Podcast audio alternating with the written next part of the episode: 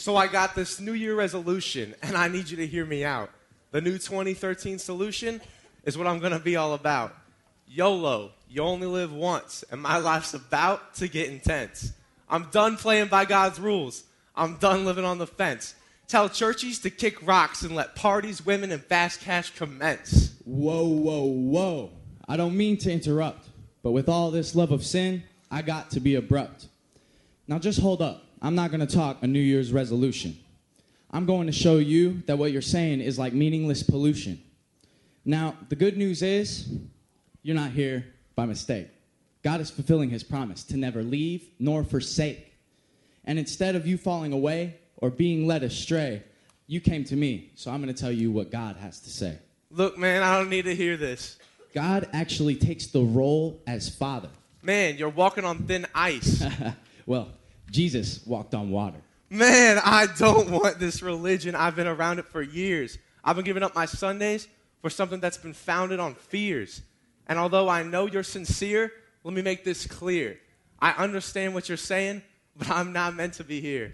Wait, God says, Do not fear, for we have been redeemed. It has been written in verse 1 of Isaiah 43. Now, and as for fast cash and financial proceeds, in Philippians 4 19, God meets all of your needs. It does not end there. We are precious and honored in His sight, despite all of our faults, so do not turn from His light. Don't give in to temptation, surrender. Jesus will win this fight.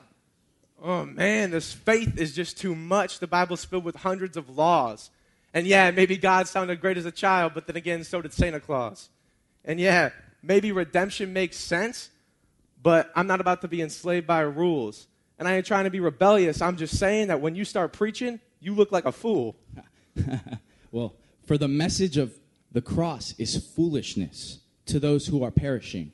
That's in 1 Corinthians 1.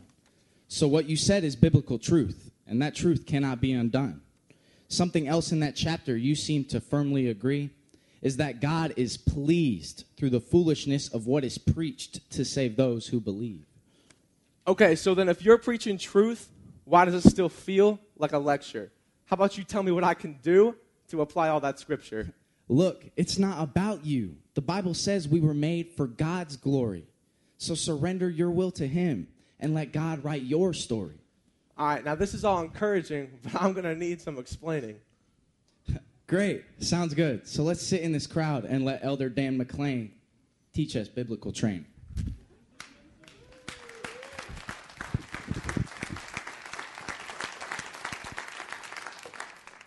Thank you guys. That was awesome. That was awesome. I had breakfast with them yesterday, and they uh, shared with me their heart, and I love them. I love them. I love them. So uh, I'm the Dan McLean they speak of. Uh, hello and good morning. Um, Pastor Dave's not here today, and uh, when he asked me to share this morning, December seemed like far away, so I said yes. um, with uh, New Year's fast approaching, um, some of us are probably contemplating New Year's resolutions. Uh, it's a time when you can take stock in your life, the past year, and set goals uh, for the upcoming year. I'm sure with the Thanksgiving turkey and the Christmas ham and probably lots of cookies, uh, there many of us are thinking about a new exercise routine or maybe a New Year's diet, uh, or maybe after loading up some credit cards with some Christmas cheer, uh, we need to pull out a spreadsheet and get Dave Ramsey's book and set some goals for the next year. Um, well, I'm, I'm not a big fan of New Year's resolutions but I'm not opposed to taking stock in my life and being resolved to change. Some of us this morning might be taking stock in our life and thinking that um, maybe more time in the Word or more time in prayer or executing some other spiritual discipline um, is, is going to be our goal for next year. Uh, what I want to talk about this morning is our motivation or desire behind this change.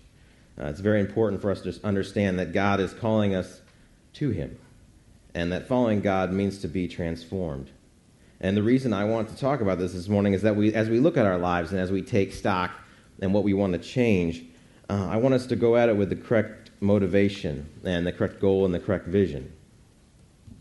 But some of us here this morning um, might not yet know Jesus as your Lord and Savior. And yet, through some set of circumstances, you're here this morning, and it is not by mistake. Um, these reasons are kind of like an onion, uh, or if you're a Shrek fan, like an ogre. Uh, they have they have layers in them. Am I peeling an onion right? Okay. John does that a lot. Um, it, they can they can be like uh, I'm here because uh, a girl asked me to come. I'm here because it's Christmas time, or I'm I'm here. I'm I'm here because well any any number of reasons. But at, at the heart of it, no matter what the reason is, at the core, the reason you're here is the reason that we're all here. And that it's something inside us believes or is seeking to believe that the world as we know it is not the whole story. We hope that death is not the end. The beautiful truth is that Jesus' announcement of the good news, his birth, life, and death on the cross, paying the penalty for our sins, is the announcement of the existence and availability of another dimension. This fallen world as we know it is not the whole story. There is a heaven and there is a hell, and they're as real as this table. The good news, the great news, is that the kingdom of God is closer than you think. It's available to you, it's available to people that have never thought of themselves as spiritual or religious. It's available to you now. To be rescued and forgiven comes only through Jesus Christ. Because he loved us 2,000 years ago, God became a human in the form of Jesus and made his home among us. He, he experienced love, joy, pain, and sadness, just as we do. Yet he still lived a perfect and sinless life. He then suffered and died on the cross on our behalf. But why? In 1 Peter 3:18, it says, "For Christ died for our sins once for all, the righteous for the unrighteous, to bring you to God." 3 days after he died, he came back to life through his resurrection. If we come to him in faith, believing and trusting in Him, He will rescue us and forgive all our sins. Freedom comes when you are forgiven and cleansed from all your sins. God will make your heart pure and clean and your sins as white as snow. When you are completely forgiven and trust in Him, God erases the punishment for sin, which is death. Those who belong to Jesus Christ are no longer under God's sentence. Jesus took the punishment we deserved for our sin. Freedom to live a life filled with purpose and true joy can be yours even in the midst of a troubled world. Now, we can experience freedom from things that formerly enslaved us, like fear or lust or addiction and pride. Through this freedom, we can enjoy a life pleasing to God. Jesus told us that He not only came to give us life, but to give it more abundantly. If life, if living a life with Christ at the center sounds like a life changing, a life change that you will want to make today, I encourage you to come speak with myself or Eric or one of the other elders here today. We are here for you, and we would love to pray with you and invite God into your life. Now, God's desire for you, for all of us, is to grow and flourish. He has told us to grow in the grace and the knowledge of Him. It's not about ritual or religion or tradition or, or anything like that. It's, it's about a relationship.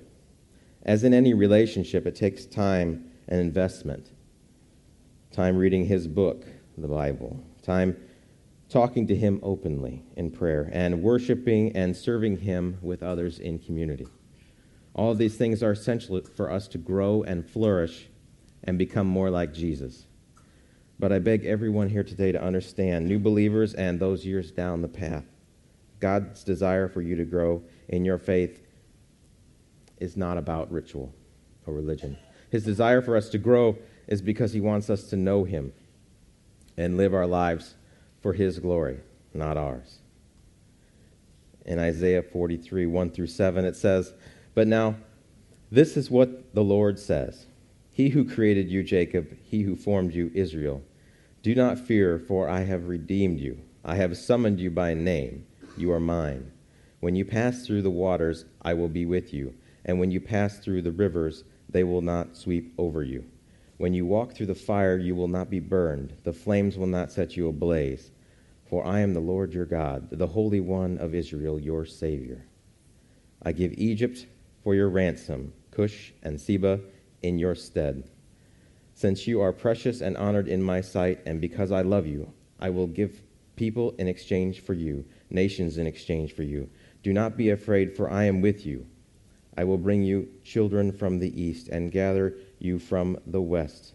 I will say to the north, Give them up, and to the south, Do not hold back. Bring my sons from afar and my daughters from the ends of the earth. Everyone who is called by my name, who I created for my glory, who, whom I formed and made. Now, all that's wonderful, but I just wanted to emphasize that we are created for His glory, not our own. This is one of the things that God's been teaching me personally this year. As a Christian, I need to live my life for His glory. In the past year, I had to come face to face with my own purpose in life. I don't think I'm alone when I say that um, it's very easy to make my glory number one priority. Climbing the ladder at work, uh, build or buy a bigger house, get a new car, talk about my success, make sure everybody knows that I'm winning. Um, when, I, when I lost my job this last summer, I was remembered how temporary and un- unimportant so many things are. Holly and I prayed to God to make our path clear. We prayed to um, provide me, I, we prayed to provide me with, it's going to sound weird, but to provide me with only one choice. And praise God, He delivered. Uh, I was on, only unemployed for two weeks, and God made sure that several doors stayed closed so that my only decision was to start a job at Apple and, uh, and for our family to trust God completely and make all that work out. Holly and I knew our income was going to be lower, so uh, it was clear we needed to, to sell our home and cut our expenses as much as possible. And praise God, in this economy, He provided a buyer for our house in a month. And praise God, in a Craigslist search, He um, found uh, us a new home here in Eureka. And so many times during this, God showed us His love. He provided us for us through our friends and family and through just insane circumstances that can only be explained as, yeah, that was God. He showed me that I needed to get my act together and live my life in the hills in the valleys, leaning into His will and trusting in His plan. And God is using this change in this season to teach me that what I do provide for my family materials needs is, is not number one priority. For God's glory, I need to set up aside my plans and follow him. Follow him and live for his glory. I have a, a movie clip I want to share with you this morning. It's from the movie uh, Evan Almighty. Uh, the clip I want to show you is after the main character, Evan, played by uh, Steve Carell, has uh, really been convinced by God that uh, he wants him to build an ark in modern day, you know, current time. And uh, standing next to him is God, played by Morgan Freeman. And so this is his revelation.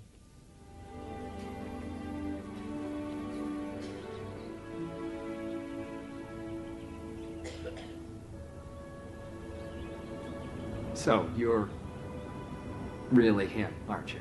You want more proof? I haven't done the pillar of salt thing in a while. That's all right. I believe you. I just, I don't understand why you chose me. You want to change the world, son. So do I. What? Why an ark? I mean, that's like flood territory. You wouldn't do that again. You wouldn't do that. Would you do that? Let's just say that whatever I do, I do because I love you. Well, then you have to understand that this whole building an ark thing is really not part of my plans here. I need to settle into my house. I need to make a good impression at work. what? Your plans. what? what are you talking? I'm, we're talking about an ark, right? I mean, an ark. An ark is huge. I don't even know where I would begin. I, I love this scene. Uh, you probably figured it out. My favorite part of the scene is is uh, God laughing at my plans. Um, and I think this is how God would react uh, reacts when when my when my spiritual life sounds like this to Him. Um, so the whole point is that, that God created us for His glory. But, but what does He want us to do? To answer that question, we need to turn to Matthew 22, 36 through 40. In Matthew 22, we join the ministry of Jesus at the point when the religious and political leaders are trying to trap him into making a statement that would enrage one group or another so that Jesus would be marginalized or killed by the overflow of anger from one side or the other. The Pharisees, Herodians, and Sadducees had each taken their shots trying to trap Jesus in a statement that would end his ministry but he outmaneuvered them. Uh, he, was the, he was the Sherlock Holmes to the Pharisees, Professor Moriarty. Uh, he not only outmaneuvered them, he exposed their hearts to the public at large. The Pharisees had a long list of laws and regulations. In fact, their teachings were known as Phariseeism. Jesus knew that their hearts and minds were in love with laws and not with God. For example, the Pharisees strained their water so that they wouldn't accidentally swallow a gnat. Now, that's okay as a practice, but that was a religious law. Um, it was an un, they considered the gnat an un, unclean insect according to their law. The Pharisees were meticulous about the details of ceremonial cleanliness, but had lost their perspective on inner purity. In modern day terms, this would be similar to being very precise and faithful about giving 10% of your money to God, but then refusing to give one minute of your time to helping others. Tithing is important, uh, but giving a tithe does not exempt us from fulfilling God's greatest commandment. In verse 36, the, the Pharisees, who'd had over 600 laws, often argued about which one was the most important. Then uh, one of them stepped up and asked Jesus which was the most important law. In, in verse 36, it says, Teacher, which is the greatest commandment in the law? And, and Jesus replies, and I, I really I love this because uh, Jesus is awesome. And uh, so they ask him for the most important one, and, he's, and he comes back with two. Um, love the Lord with your God, love the Lord your God with all your heart and all your soul and all your mind. This is the greatest, first and greatest commandment. And the second is like it love your neighbor as yourself. All of the laws and of the prophets hang on these two commandments. Jesus responds by quoting Deuteronomy to them, Deuteronomy 6 5 and Leviticus 19 18. By fulfilling these two commands, a person keeps all the others. By fulfilling these two commands, a person lives a life for God's glory. So here it is the, the simple truth that I wanted to share with you this morning. God created us for his glory, and we glorify him when we live a life that is following his greatest commandment. So as we take stock in our lives, and we become resolved to see change, we need to approach our spiritual disciplines as training and not the goal. If we've decided that our goal is to implement a new discipline and we make that our target, we're missing out. See, the target is to glorify God and to live out the greatest commandment. That's the target. The spiritual disciplines and training are the arrows. To put it another way, in, in reference to uh, a great book on the subject, uh, Dallas Willard's book, the, the Spirit of the Disciplines, he shares this principle. There is an immense difference between training to do something and trying to do something. Following the, the Great Commandment is not about trying harder, it's about training wisely. And, and this is what the Apostle Paul means when he encourages his young protege, Timothy, train yourself in godliness. In 1 Timothy 4 7 through 8, Paul writes, Do not waste time arguing over godless ideas and old wives' tales. Instead, train yourself to be godly. Physical training is good, but training for godliness is much better, promising benefits in this life and in the life to come. See, it's interesting that at this time, Paul is ministering to an audience that understood athletics. See, Corinth was the site of the Isthmian Games. I hope I'm pronouncing that right. Uh, second only to the Olympics uh, in prominence in ancient Greece. Popular uh, theologian Gordon Fee proposed that Paul himself was probably in Corinth during these games in AD 51. Paul may have even made tents for visitors and contestants needing accommodations.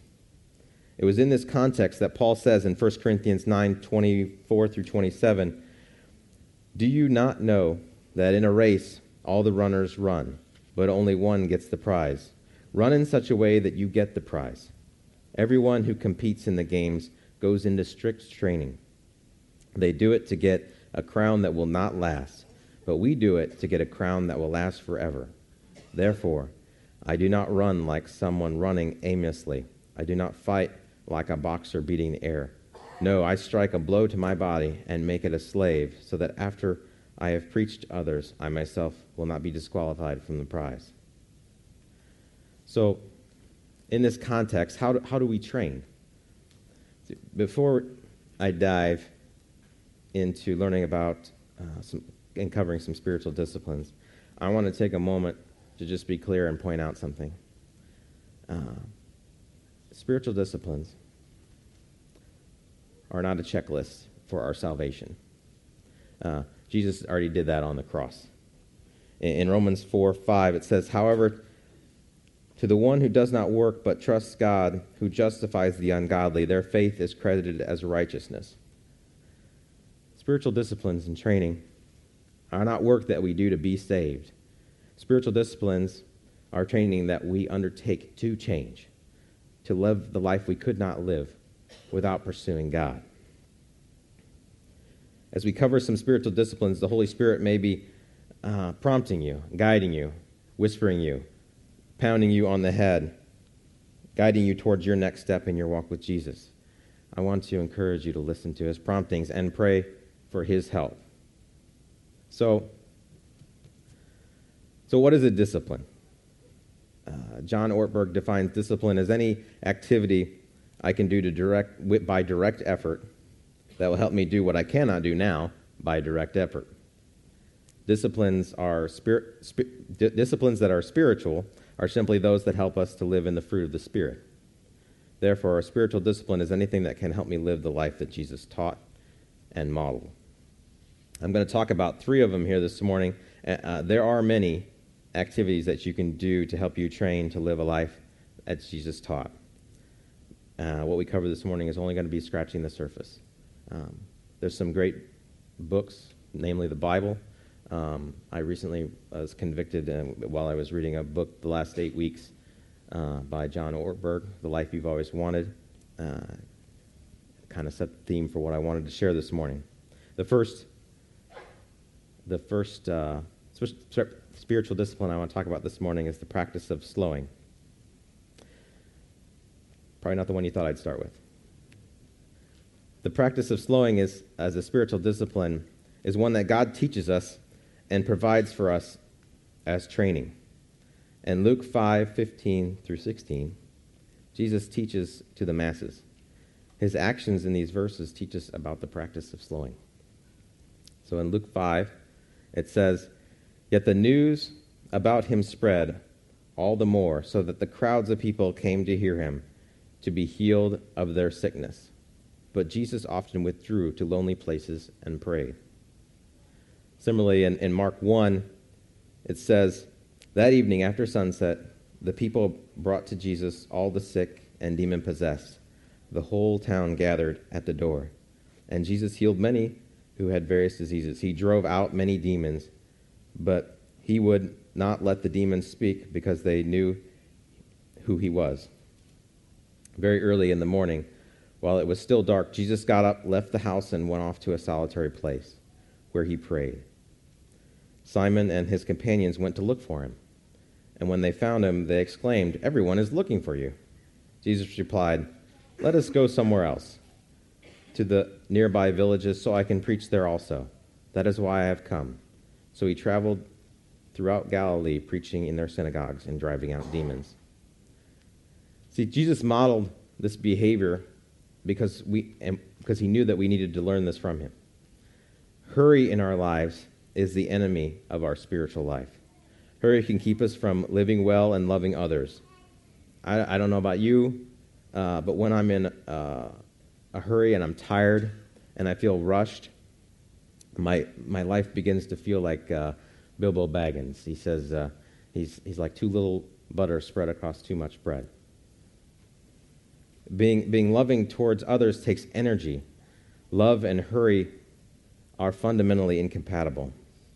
Hurry is the enemy of love in all our relationships our relationship with God, with our family, other followers of Jesus, and those who don't know, who don't yet know Jesus.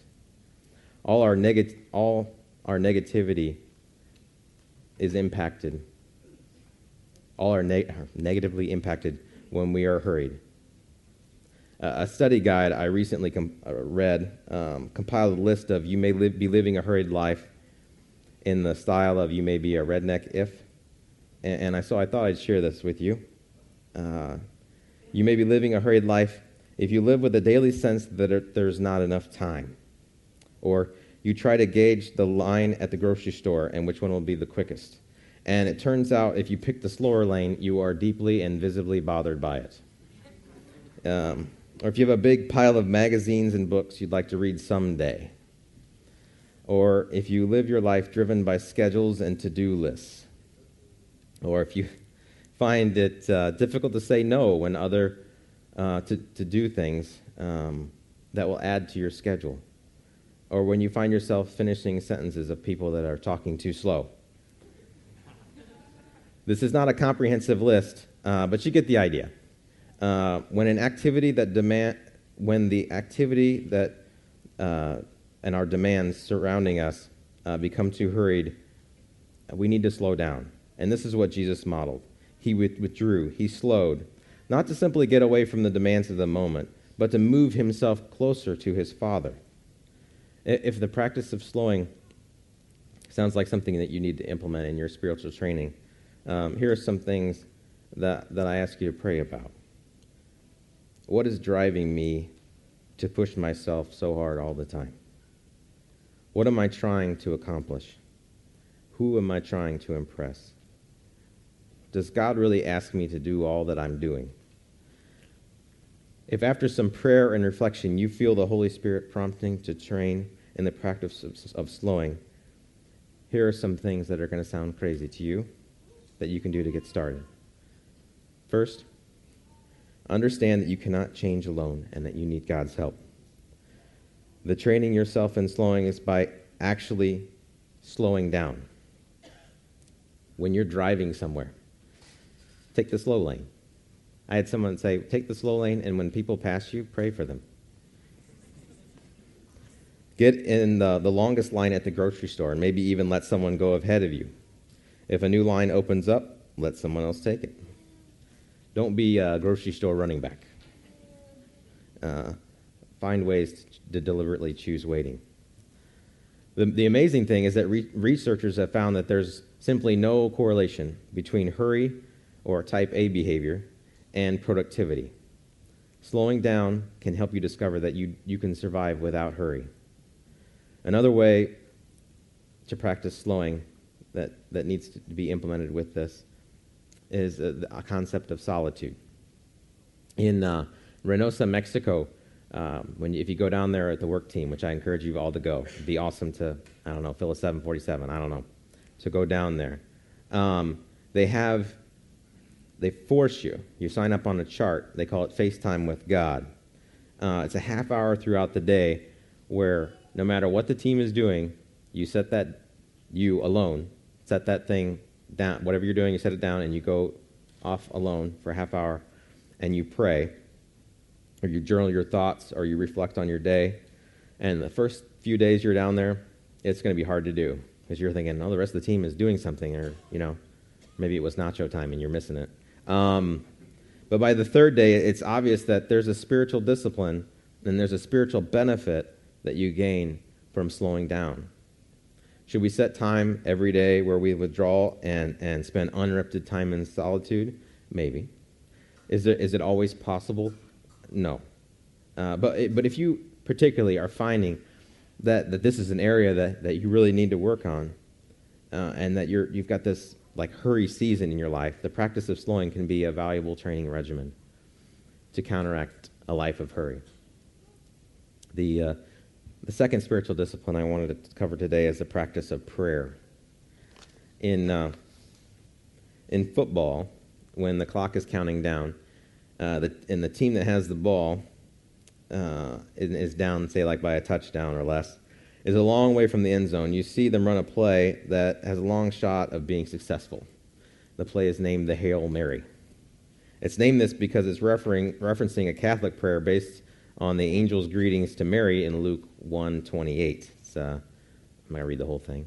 Hail Mary, full of grace, our Lord is with thee. And then it goes on.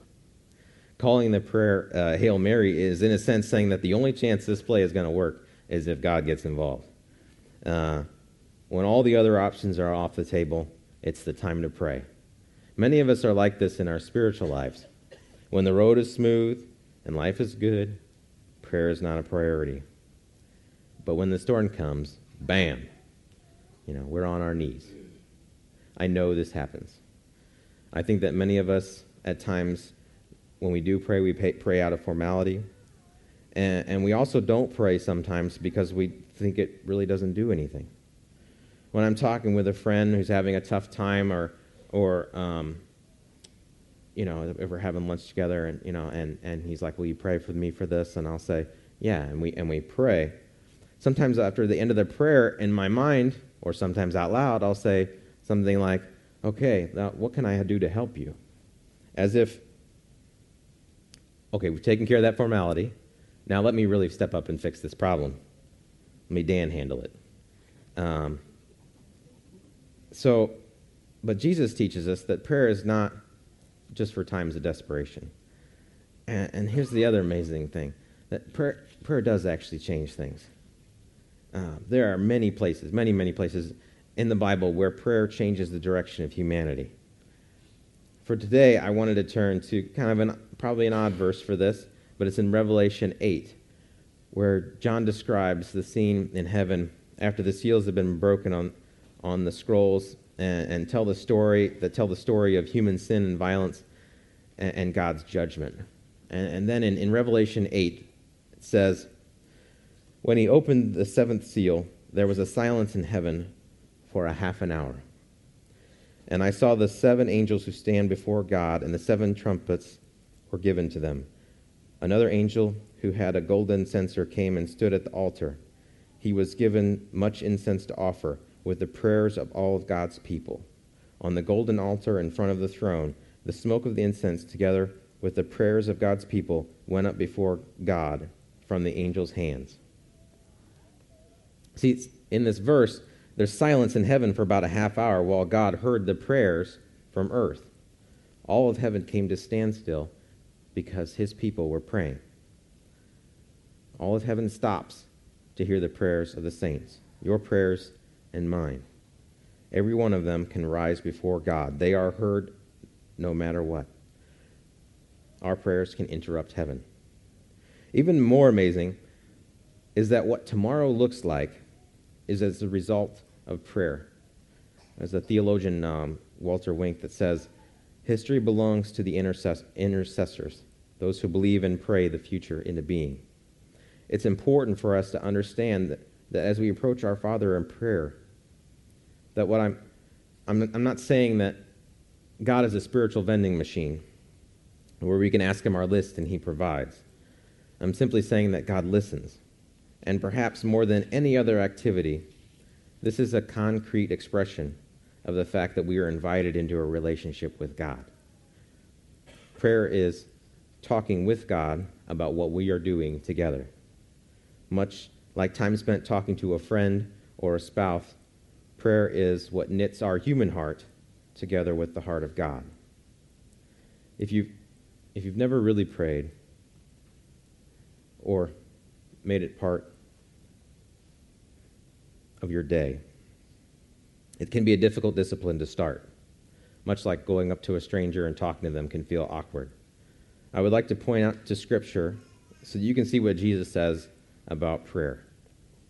In uh, Matthew 6 and also Luke 11, Jesus teaches about prayer. It starts in, in verse 5 in Matthew. And when you pray, do not be like hypocrites, for they love to stand in the synagogues and the street corners and be seen by others. Truly, I tell you, they have received their full reward. But when you pray, go to a room, close the door, and pray to your Father who is unseen. Then your Father, who sees what is done in secret, will reward you. And when you pray, do not keep on babbling like pagans, for they think they will be heard because of their many words. Do not be like them, for your Father knows what you need before you even ask Him. Now, see, here Jesus is saying prayer is for communication between us and Him. Prayer is not for our own glory. It's not show the rest of the world that we're part of the God squad. Uh, but it should be handled in humility and with the understanding that God knows our hearts before we even open our mouths. Doesn't need to be some formal communication. Then God, and then Jesus goes on to say, then this is how you should pray. Our Father in heaven, hallowed be your name. Your kingdom come, your will be done, your earth on earth as it is in heaven. Give us this day our daily bread, and forgive our debts as we have been for, have, have forgiven our debtors. And lead us not into temptation, but deliver us from the evil one. What Jesus is teaching here is beautiful. The phrase, Our Father in heaven, is indicating that God is not only majestic and holy, but he is personal and loving. The praise, Your will be done, is about surrendering our lives to Him. In prayer, we should be listening and praying that God's perfect purpose, His will, be accomplished in this world, as well as the next. The line, Give us this today our daily bread, is an acknowledgement that God is our sustainer and provider. It is so common for us to think that we are wealth creators, when in truth, all that we have is God's will. This prayer is a reminder to us that we must trust God daily to provide, and He knows our needs. And forgive our debts as we also forgiven our debtors. Seems rather straightforward, but it can be a rather difficult command to live by. Through our faith in Jesus, we are spared death and given eternal life, despite our sin that is in our hearts. Jesus wants to pray for God to forgive us so that that uh, sorry he wants us to forgive those who are in our debt or have acted against us because it pales in comparison to what he has done for us. And if done in humility and totality brings glory to him. Lastly jesus calls for god to help us stay away from the things of this world that the devil uses to lead us away from relationship with him the devil comes to steal, kill, and destroy. He is cunning and deceptive. We need to pray to God to deliver us from the deceptions of the devil.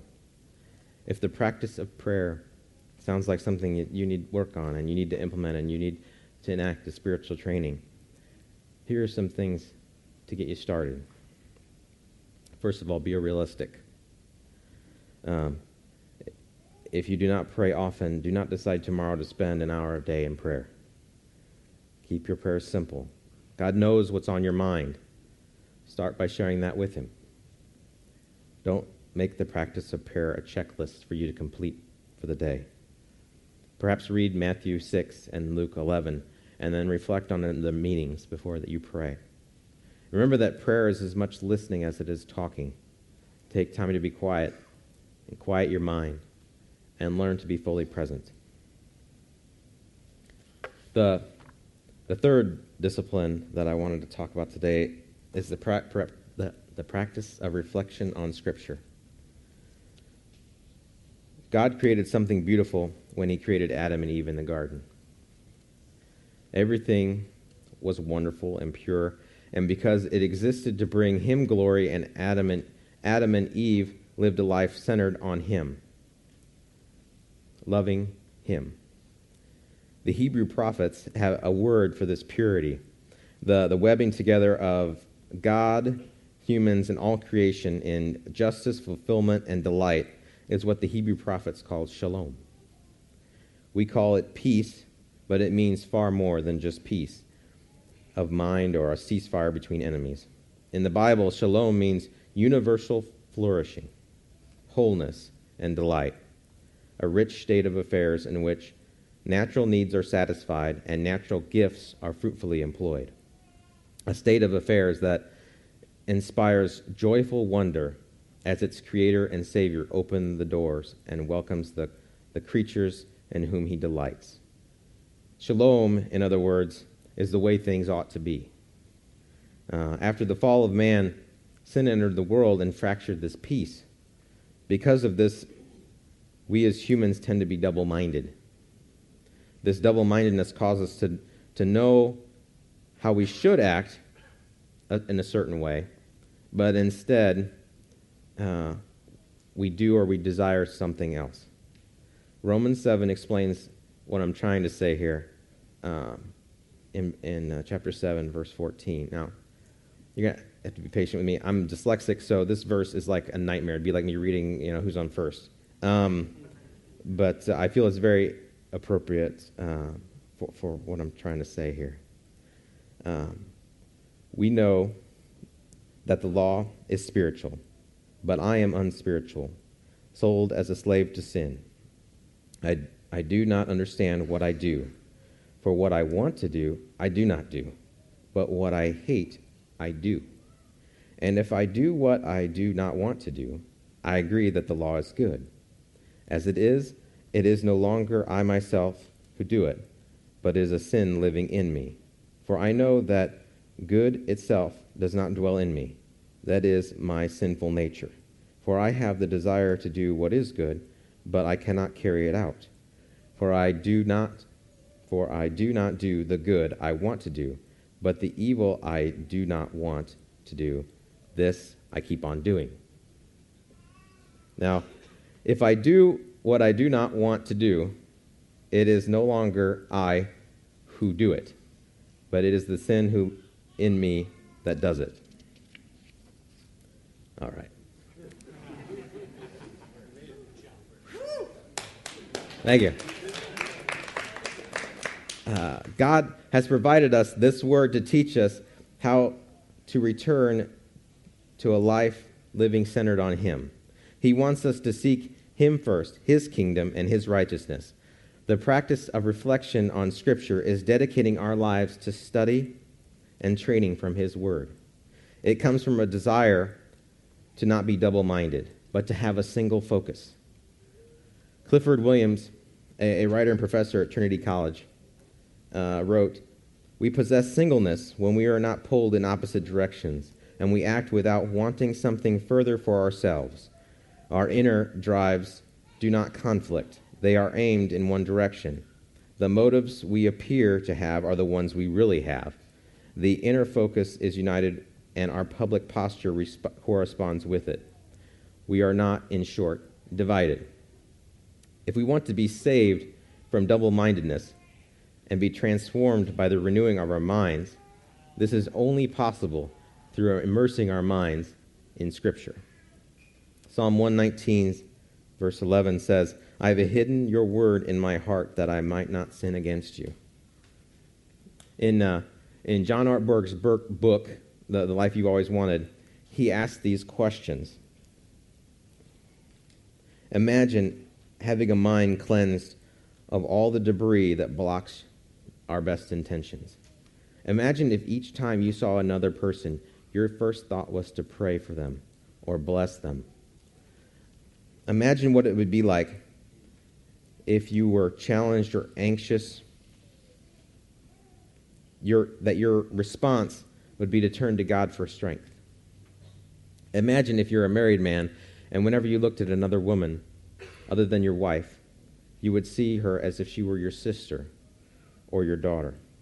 Imagine genuinely wishing your enemies well. That is what it is. That is what it would be to have your mind washed by the word. This is what it means to let the word of Christ dwell in you richly. This is how we are to be transformed by Scripture. This is our greatest need. So, the Bible is to help us learn how to live in the kingdom of God here and now. It teaches us how to change. It is indispensable for this task. In, in 2 Timothy, uh, again, Paul's writing to Timothy, um, says, All scripture is God breathed and useful for teaching, rebuking, and correcting, and training in righteousness, so that the servant of God may be thoroughly equipped for every good work. Notice here that Paul does not say that the purpose of knowing Scripture is to enable us to get a perfect score on the entrance exam into heaven. He says that the purpose is for us to become equipped for good work. Or to put it another way, it is for us to become transformed into the kind of people from whom goodness flows like an unceasing stream of water. If the practice of prayer and reflection on Scripture sounds like something you need to implement in your spiritual training, here are some things you can do to get started. Read and reflect on a fairly brief passage or narrative daily. YouVersion and many other online websites have great reading plans. Um, they have one um, looks pretty good. Uh, that's called Project 365. It's a great reading plan for spending a year in the New Testament. Um, but there are many other reading plans. But if you're like, you know, you have authority issues and you're like, I don't want to stick to a schedule, uh, I'd recommend starting with the uh, the Book of John. It's the fourth book in the New Testament. Uh, it's a great place to start. It has 21 chapters. You know, take a chapter a day or spread it out over 30 days. Remember that when you're reading, the success is not measured by the number of pages you read, and, and failure isn't measured by the days that you don't. God wants us, God wants to speak to us, to renew us. The goal is for us not to get through the scriptures, but for the scriptures to get through us. The second thing is ask God to meet you in scripture so that before you begin reading, you take a moment to ask God to speak to you. And then as you read, anticipate that He will. As you re- read, certain ideas might strike you. Maybe um, moved in your reading about God's love, or feel convicted about some sin, or maybe prompted to take some course of action. Be open to this possibility that God really is speaking to you through His words. Third, allow Scripture to become part of your memory. Uh, memorizing Scripture is one of the most powerful means to transform your, form your mind. I put um, three verses up here that uh, you can read uh, or that are good to start. Um, two years ago, uh, I think it was two years ago, in, uh, we did uh, NT90X as a church and it was the New Testament in 90 days. And, and there was a group of men that gathered at the, at the storefront on Saturday mornings, and Dave, Pastor Dave challenged us uh, to a Bible verse every week. And it was like, you know, Saturday morning, 6.30, and so it was Friday night at 11 o'clock, sitting there like, oh, yeah, I gotta get this done, because I've got a bunch of guys that are to stare at me going, oh, you didn't get it? Um, so sometimes accountability is good. So, I mean, maybe do this as a family or, or share, um, share this with someone that this is, this is what God is, is calling you to put into your mind and, and have someone help you be held accountable. It's, it's very important to understand that God is calling us to follow Him, and that following Him means to be transformed. Uh, so, as we look at our lives and we're setting goals to implement new spiritual disciplines and training, we, we need to begin with this understanding and this motivation that, that God created us for His glory. And that we glorify Him when we live a life that is following His greatest commandment. So we need to approach our spiritual disciplines and training as not the goal, but that is the goal. And the spiritual, the spiritual disciplines and training need to be our tools to fulfill our, the greatest commandment. Thank you for letting me share these thoughts uh, with you this morning. If you have any questions, or again, if, you, if you've never asked Jesus uh, to forgive your sins and become the Lord and of your life, and you're feeling called to do that, please, please don't let today pass without talking to myself or Eric, one of the elders. Uh, we, we are here for you, and your Lord is calling you for back to home with Him. Thank you. Uh, let us pray. Heavenly Father, thank you for this past year. You are an awesome God. Thank you for all the blessings that you've heaped on us. Thank you for your mission on this earth. Thank you that, that you include us in that mission, Lord. For you could accomplish, you accomplish so much without us, and you invite us to join you. Because you know that through that, we can find our greatest joy.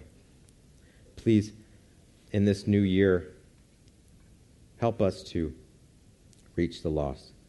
I'm excited for new souls that are going to come into your kingdom. It's a beautiful and glorious thing, and all the glory is for you. Help us to make sure that as we walk, we're pointing to you and that there is more of you and less of us. We love you, Lord. We love you, Jesus. In your name, amen.